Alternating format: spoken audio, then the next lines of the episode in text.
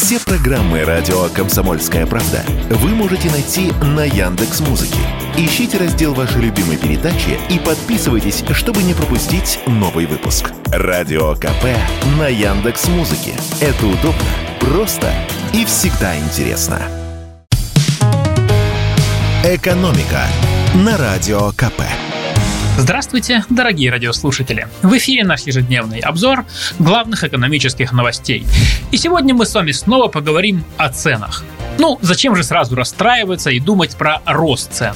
Нет, сегодня мы поговорим и об их снижении пусть и небольшом. И так свершилось. Наконец-то появилась надежда, что китайские автомобили начнут дешеветь. Как отмечает агентство «Автостат», причина в усилении конкуренции на отечественном рынке, а также в том, что на складах образовался запас нераспроданных автомобилей. По данным агентства, по итогам 10 месяцев остатки составляют 175 тысяч машин, при том, что продано уже почти миллион. Неужели нас ждет сеанс небывалых скидок? Директор розничных продаж компании «Авилон» Илья Петров ответил нам так. Ситуация с излишками автомобилей китайских брендов несколько преувеличена. Имеющиеся объемы оправдывают свое нахождение на складе маржинальностью, сказал эксперт. То есть в переводе на понятный язык убытки дилеров от хранения автомобилей компенсируются хорошей прибылью. Поэтому ничего страшного в том, что есть нераспроданные машины, эксперт не видит. Тем не менее, в январе-феврале ожидается снижение объемов продаж новых машин.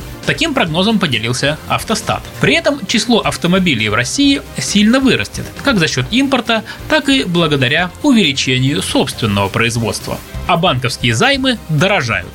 Это сократит число желающих покупать машины в кредит. И чтобы распродать так много новых автомобилей, дилерам и придется снижать цены. И более того, некоторые из них уже это делают. Как рассказал нам автоэксперт Игорь Маржаретта, некоторых моделей завезли довольно много и дилеры хотят распродать их до Нового года. В крайнем случае до февраля, когда из Китая пойдут новые поставки. И, конечно, такие автомобили будут продаваться с дисконтом. Уже сейчас продавцы дают скидки в 100-200 тысяч рублей только за то, что человек решился на покупку. А вместе со скидками за кредит и за трейд-ин суммарно может набежать и полмиллиона рублей. Однако речь идет не обо всех машинах, а лишь о тех, которых много.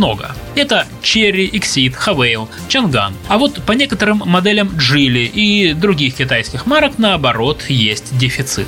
Откуда же взялись такие большие запасы машин? Как объяснил нам гендиректор компании «Автодом» Андрей Ольховский, основная причина – это высокая ключевая ставка Центробанка, при которой кредиты и лизинг перестают работать. Но если такая ситуация будет продолжаться, то продавцы станут нести убытки. Решить эту проблему можно двумя способами. Либо китайские товарищи должны будут снижать отпускные цены, либо государство должно как-то помочь. Как именно? Ну, например, наши власти заявляли, что хотят развивать производство автомобилей в нашей стране.